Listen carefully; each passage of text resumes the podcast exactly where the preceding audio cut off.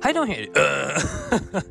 ちょっと待って、久しぶりに声出すと声出ないんですかね。はい、どうもひでございます。忙しかった忙しかった忙しくて全然時間が取れませんでした。これは言い訳かなあ、よくないですね。時間がなくてもやるんだぞファイヤはい、まあね、得てして今回この音声配信と距離を置いてしまったわけですけれども、あえてねこれ距離を置いて思ったんですけど、いいですよいいですよ、これ逆にいいですよ。なんかすごく話したくなりましたはい、まあなんだろうなあ、まああれじゃないですか、人間関係も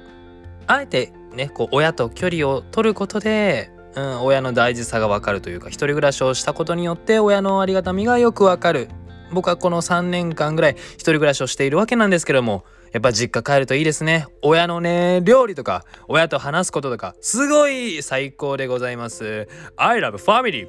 ハートはい、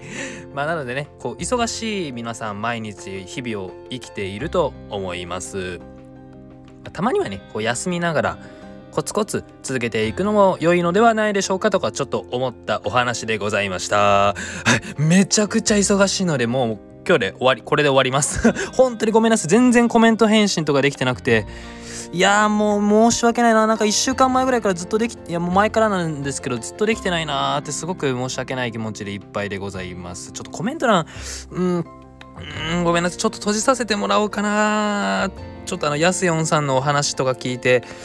あー僕もすごい忙しいな、全然コメント返信で返してないな、うわーなんか申し訳ないなずっと僕思っております。どうしましょう、うん、なんか選べたらいいのです、選べられたらいいんですけどね。この配信はコメント OK とか、僕らのファイヤーとかやったら OK とか、なんかみんなでファイヤーしようぜみたいなできたらいいんですけどね